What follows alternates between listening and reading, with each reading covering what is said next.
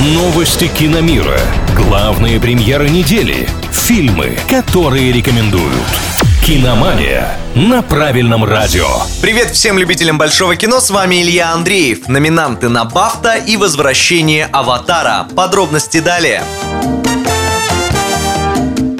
прокат выходит «Аватар» Джеймса Кэмерона, но не вторая часть фильма, которую многие ждут уже более 10 лет, а тот самый, впечатливший миллионы в 2009 году. Еще одно важное уточнение – речь идет о прокате в Китае. Повторный показ знаменитой фантастической истории – часть плана по возвращению зрителей в кинотеатры Поднебесной. Возможно, уже в ближайшее время «Аватар» вернет себе статус самого кассового фильма в истории, который летом 2019 у него отобрал кинокомикс «Мститель» «Мстители. Финал». Творению Кэмерона нужно пополнить кассу на 7,5 миллионов долларов, чтобы лишить команду супергероев лидерства. Деньги по меркам индустрии не самые большие.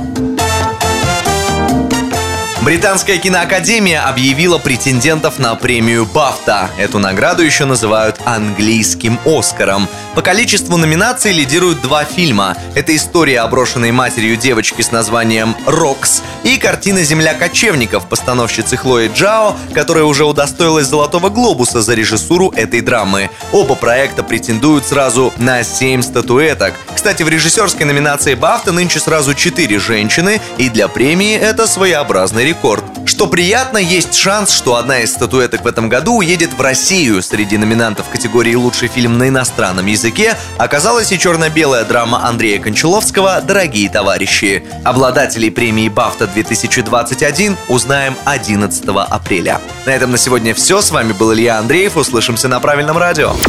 Киномания на правильном радио.